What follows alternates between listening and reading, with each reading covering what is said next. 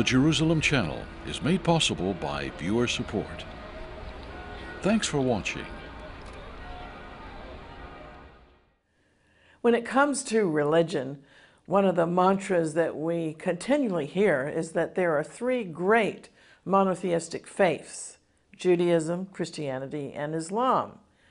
But did you know there's a fourth religious movement with claims to believe in one God?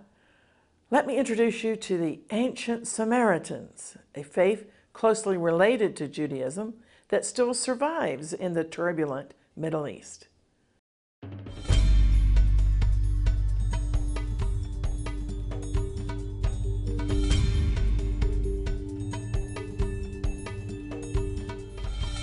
Welcome to Biblical Samaria. We're standing right outside of the Samaritan Museum. And today we're going to learn why Jesus referred so often, very positively, to the Samaritans in the Bible. You probably know the parable of the Good Samaritan. But did you know that the Samaritan people actually still exist? Yes, the Samaritans live. Shalom, I'm Christine Darg. The New Testament records three positive incidents concerning the Samaritans. In John chapter 4, there's Jesus' amazing encounter with the Samaritan woman at Jacob's well. And in Luke 17, a Samaritan leper was the only person among a group of 10 lepers who were healed by Jesus who returned to give him thanks. And in Luke chapter 10, Perhaps the Lord's best known parable was the parable of the Good Samaritan. And the title Good Samaritan has come to mean someone who helps a stranger in distress. Many hospitals and charitable organizations are named after the Good Samaritan. Bible prophecy watchers who are interested in the restoration of Israel may not give a passing thought to the Samaritans. Yet to me, the Samaritans, small as they are, are an important component of the end time scenario here in the Middle East. If we consider that the sovereign God of Israel is at this time in the process of recovering all the tribes of Israel, it's significant to contemplate that the Samaritans consider themselves to be descended from Ephraim and Manasseh, the sons of the patriarch Joseph. Recently, we visited the Samaritan Museum on Mount Gerizim near Nablus. Nablus is a Palestinian town known in Hebrew as ancient Shechem, in biblical Samaria, where Joseph's bones were buried. Cohen Husni, the Samaritan priest who founded the Samaritan Museum, explained that Samaritans are descended from the sons of Joseph, Ephraim and Manasseh, as well as from the tribe of Levi, whereas the Jewish people identify themselves mainly as descendants from the tribes of Judah and Benjamin, as well as Levi, because the Levites lived amongst all the tribes as priests.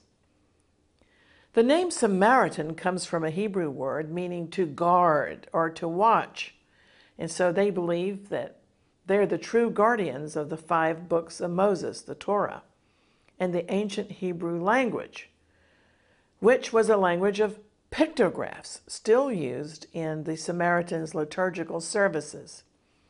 The Samaritan alphabet developed from the Paleo Hebrew alphabet, and it's used to write Samaritan Hebrew as well as Samaritan Aramaic. The Samaritans refer to themselves as B'nai Yisrael, children of Israel, a term used by all Jewish denominations. However, Samaritans don't refer to themselves as Jews. They consider themselves to be Israelites and direct descendants of the people of Israel. Since their arrival in the Holy Land more than 3,650 years ago, they claim never to have left the Holy Land. Besides representing tribes other than Judah and Benjamin, one of the reasons why the Samaritans are key end time players is that they have maintained the Passover rituals for thousands of years. The Samaritans have faithfully retained the ancient Hebrew script. They've retained a high priesthood, the slaughtering and eating of lambs on Passover Eve, and the celebration of the Hebrew New Year at the calendar's first month, beginning around springtime. But Passover is particularly important in the Samaritan community. And so Jews who were dedicated to rebuilding their third temple and reinstituting sacrifices have studied the ancient Samaritan rituals. The Samaritan priesthood, descendants of the Levitical priests, insist that their Passover ceremony hasn't changed since Bible days. Many Jews remember the temple sacrifices at their Passover meal by placing a roasted chicken wing or a lamb bone shank on their Seder plate. But the small Samaritan sect still engage in the ritual slaughter of sheep. And our ministry tours have attended the Samaritan Passover, and we've watched several hundred Samaritan men of all ages, just like a scene out of the Bible, dressed in white, sacrificing sheep to symbolize the ancient Israelites' journey from Egyptian slavery to freedom in the Holy Land. And they claim to be fulfilling instructions in the book of Exodus. Typically, there's one sheep per family. The sheep carcasses are placed on long wooden skewers and put in pits, about 10 animals to an oven. Well, the Samaritan faith is based on the oneness of God, the Torah, the five books of Moses, and they believe in the day of judgment, and especially they believe in the holiness of Mount Gerizim. The Samaritans don't recognize the sanctity of Jerusalem, and they don't recognize Mount Moriah or Mount Zion. They claim Mount Gerizim as their sacred precinct and the original sanctuary. The Samaritan Shavuot, the Festival of Weeks, is characterized by services of continual prayer, especially over the stones on Mount Gerizim that their tradition attributes to the time of Joshua's conquest of the land of Canaan.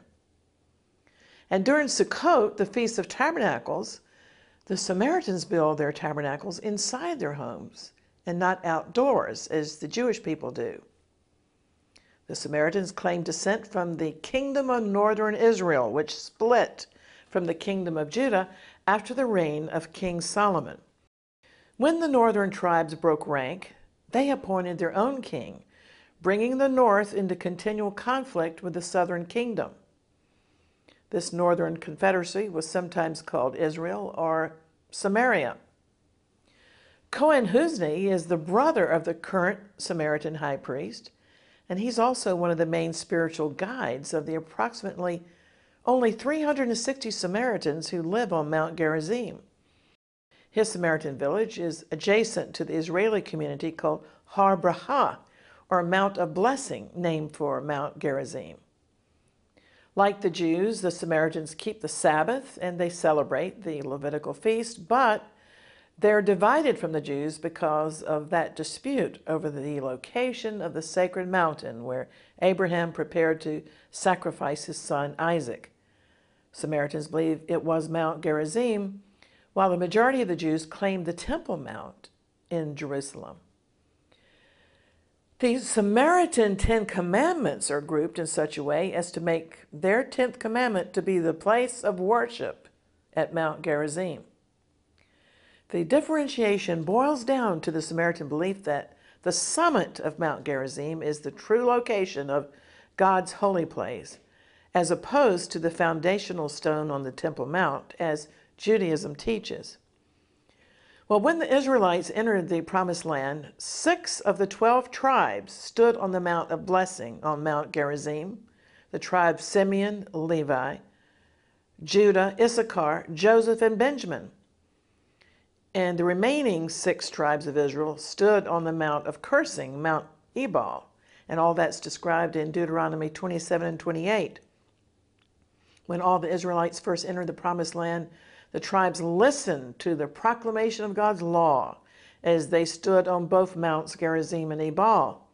They heard the blessings of obedience and also the curses that would result from disobedience. And the people of God said, Amen to all the precepts of God. Well, because the major issue between Jews and Samaritans has always been the location of God's choice as to the correct place to worship God, Mount Zion or Mount Gerizim, it should be no surprise that in the New Testament, this controversy was a hot topic of discussion. For example, in John chapter 4, Jesus encountered a Samaritan woman at Jacob's well, which is near to Mount Gerizim. Jesus and his disciples were passing through Samaria on their way to Jerusalem. And while resting there, he asked the Samaritan woman for a drink of water from Jacob's well. Jesus accepted without question the woman's assertion that she and her people were Israelites, descendants of Jacob. It's surprising to scholars that Jesus deigned to have a theological discussion with a woman, especially a, a, Samaritan woman, because rabbis didn't normally interact with women on theological matters. And a Samaritan woman was always considered unclean to Jewish people.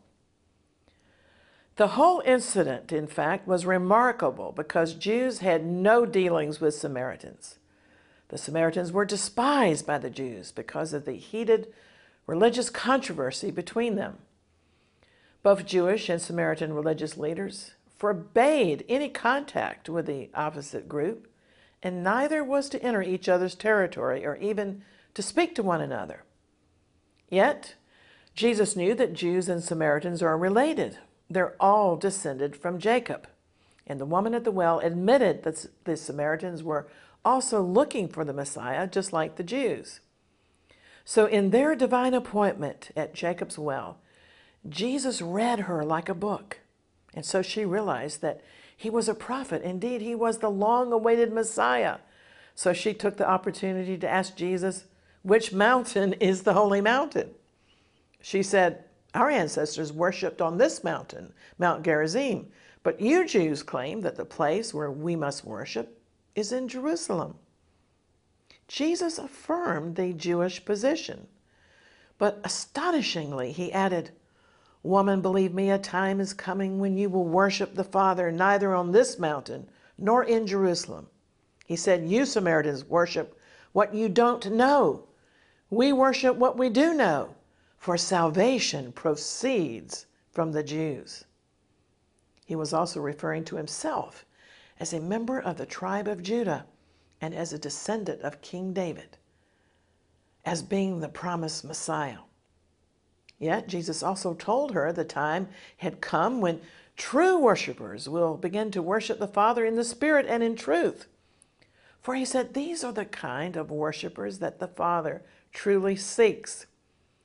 God is spirit, and his worshipers must worship in the spirit and in truth. That's one of the most profound lessons in this entire Bible. We don't have to pray ritually at any particular mountain, and we don't have to bow to God in, in any one particular direction. But worshiping the God of the universe in spirit and truth anywhere and everywhere is what the Father is seeking. I believe the positive interactions that Jesus had with Samaritans in the gospel accounts are prophetically very significant because the Samaritan people today are very open to Jesus. They're not offended at all by Jesus. He's even a personality proudly represented in the Samaritan Museum with various references, paintings, and even a postcard. Although they don't yet look upon Jesus as their long awaited Messiah, the Samaritans are at ease with the mention of Jesus. They enjoy naming themselves and their institutions after the Good Samaritan, the well known parable of Jesus. And I believe that if the risen Lord Jesus visited Mount Gerizim today, he would find a warm welcome there. I also find it fascinating that, according to quotes at Wikipedia, modern Samaritan populations have a much greater affinity genetically to Jews than to their neighboring Palestinian Arabs. However, much of the local Muslim population of Nablus is believed to be descended from Samaritans who were forced to convert to Islam. But most important for intercessors to know is that the Samaritans claimed that they were the true Israel, who were descendants of the ten tribes who were taken into Assyrian captivity and those tribes are now considered lost But the Samaritans see themselves as the remnant of those northern tribes who had remained in the land. I believe the Samaritans are part of the great revival that's coming to the nation of Israel. And in the meantime, let's examine some more New Testament references to this ancient community. Jesus healed 10 lepers, and only one returned to praise God, and he was a Samaritan. Also, the best known reference to Samaritans, the parable of the Good Samaritan, is found in the Gospel of Luke. Now, I'd like to explain how the parable of the Good Samaritan came about in the ministry of Jesus. In the Gospel of Luke, the parable evolved from a question concerning the greatest commandment. A lawyer came to Jesus and asked, What must I do to inherit eternal life? And Jesus replied, What's written in the law? How do you read it? The lawyer answered that the greatest commandment is, You shall love the Lord your God with all of your heart, with all of your soul, with all of your strength, with all of your mind. That was a direct quote from Deuteronomy 6 5. And the lawyer added, And you shall love your neighbor as yourself. That was a quote from Leviticus 19 18.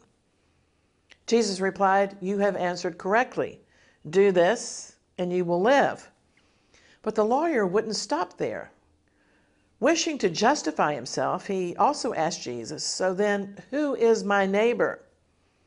And that's when Jesus replied with a very politically incorrect parable, the parable that we know today as the parable of the Good Samaritan. Jesus said, A certain man was going down from Jerusalem to Jericho and he fell among thieves. They stripped him and beat him and left him half dead. By chance, a certain priest saw him, but passed by on the other side. Jesus didn't stop to explain if the priest had passed by because the man may have been dead and the priest didn't want to defile himself ceremoniously. And the same thing happened when a Levite passed by on the other side, refusing help. But traveling on the road was a certain Samaritan who was moved with compassion. He stopped and he poured oil and wine on the man's wounds and bandaged him up. Then the Samaritan set the injured man on his own animal and brought him to an inn and took care of him. The next day, the Samaritan gave two coins to the innkeeper and said, Take care of him, and whatever you spend beyond this, I'll repay you when I return. Now Jesus asked, Which of these three do you think was a neighbor to the man who fell among thieves? Well, the lawyer couldn't bring himself even to say the word Samaritan. So he answered, The one who showed him mercy was the true neighbor. Then Jesus said, Go and do likewise. And that's the parable. I discovered a fascinating footnote to the parable some of the early church fathers describe this parable of the Good Samaritan as an allegory. It's by no means a perfect allegory, but I want to share it with you because it's interesting. In the allegory, Jerusalem represents paradise, but the dangerous road to Jericho represents life's journey and the downward way of the world. The injured man represents Adam, all of mankind. The robbers are the hostile powers that we face in a fallen world. The priest represented the law, the Levite represented the prophets, but the compassionate Samaritan represented the Messiah, Jesus himself. The man's wounds represent disobedience and consequences of sin. And the wayside inn represents the church, which is, after all, a hospital for sinners. The Good Samaritan promised that he would return to check on the injured man. He left the equivalent of two days' payment, and that prophesies the Savior's second coming after 2,000 years. Because you see, one day is as a thousand years in Bible code language. And so, by identifying with the enemies of the Jews and implying that he was the Good Samaritan, Jesus was the original social justice warrior. In light of this parable, I find it fascinating that in the Gospels, Jesus was accused by the religious authorities of his day of not only being demon possessed, but I'd never noticed this until this week when I was preparing this program. Jesus' detractors also accused him of being a Samaritan. The reference is found in John 8:48. The Jewish religious leaders meant to insult Jesus by saying, "Aren't we right in saying that you are a Samaritan and demon possessed?" Jesus denied being demon possessed. He said they dishonored him. But he didn't pay any attention to the accusation of being a Samaritan because their taunt was meant to accuse him of not holding to authentic Jewish beliefs. Knowing full well that Jesus was a Jew and he was descended from the tribe of Judah, and calling him a Samaritan, the religious leaders of his day were saying that in their eyes, Jesus was no better than the most hated of all of their neighbors. But there's good news, there's healing in the gospel. So let's study for a moment the references to the Samaritans after the death and resurrection of Jesus. After his resurrection, Jesus instructed his disciples that they would receive power when the Holy Spirit comes upon them to be his witnesses in Jerusalem and in all Judea and in Samaria and then unto the uttermost parts of the earth. As I see it, the early church healed a lot of the hatred and a lot of the old generational wounds between Jews and Samaritans. Isn't this, after all, the ministry of reconciliation that all believers should be engaged in?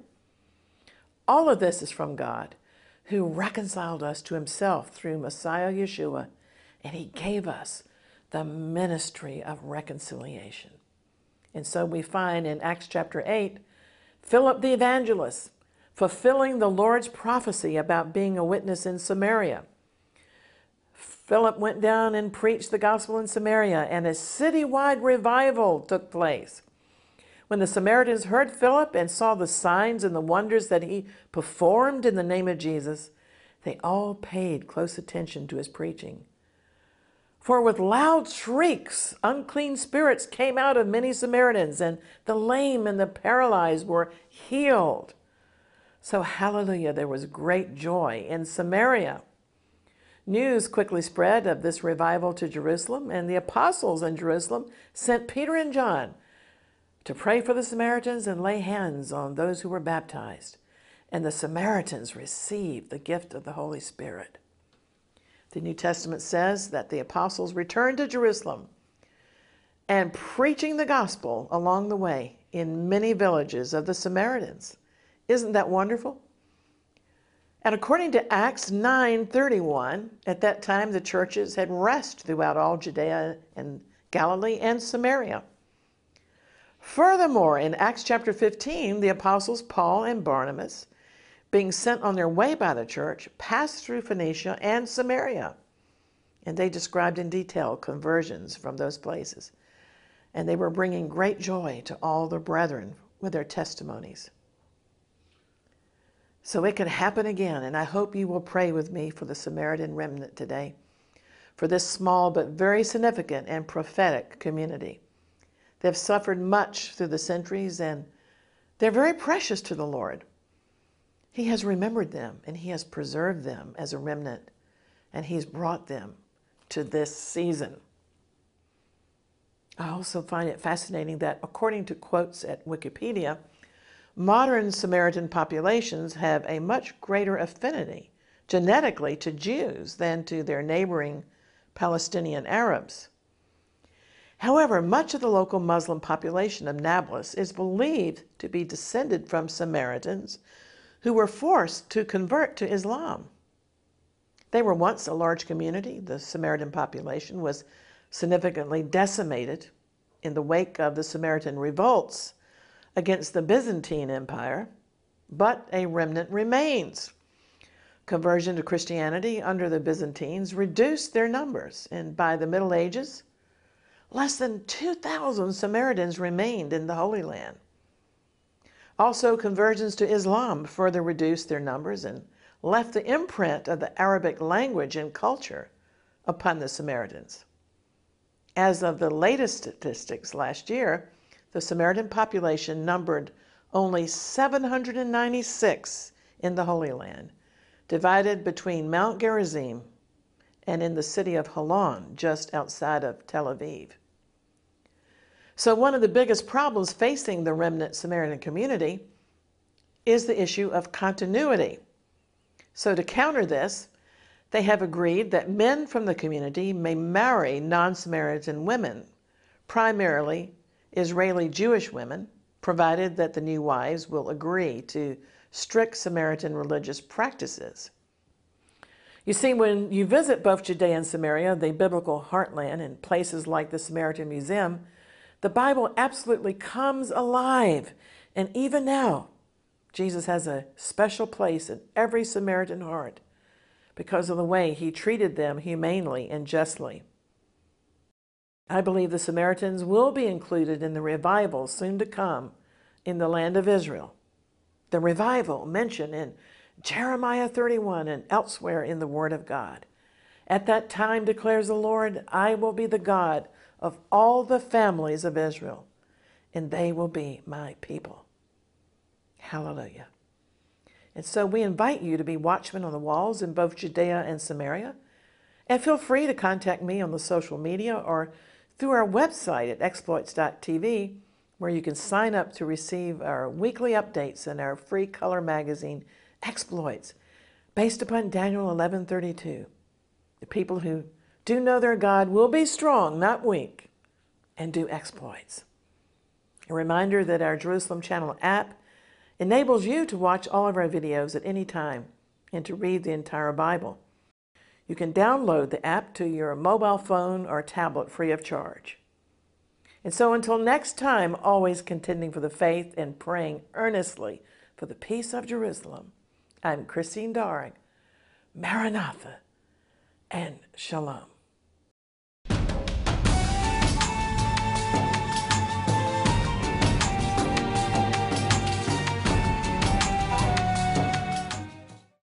Shalom from Jerusalem, the very center of the world and the city of God. Jerusalem is always inspiring to visit during the Jewish holiday, the Feast of Tabernacles coming up in September. And I'm personally inviting you to join us in the city of the great King for five nights of joyful celebration. Exploits Ministry has planned a special tour package, including participation with thousands of Israelis and guests from all over the world in the annual Jerusalem March. So bring your flags, banners, and walking shoes. We'll also explore many of the ancient wonders and spiritual highlights around the city, and we'll have a time of feasting and celebration. Our tour package includes options to stay at two of Jerusalem's nicest hotels the panoramic Dan Jerusalem on Mount Scopus and the internationally famous and historic boutique American Colony Hotel, home of the famous hymn, It Is Well With My Soul. It's a Holy Land pilgrimage that you'll long remember. So plan now to come up to Jerusalem this September and join our exploits ministry at the Feast of Tabernacles. For details, check out our website at exploits.tv.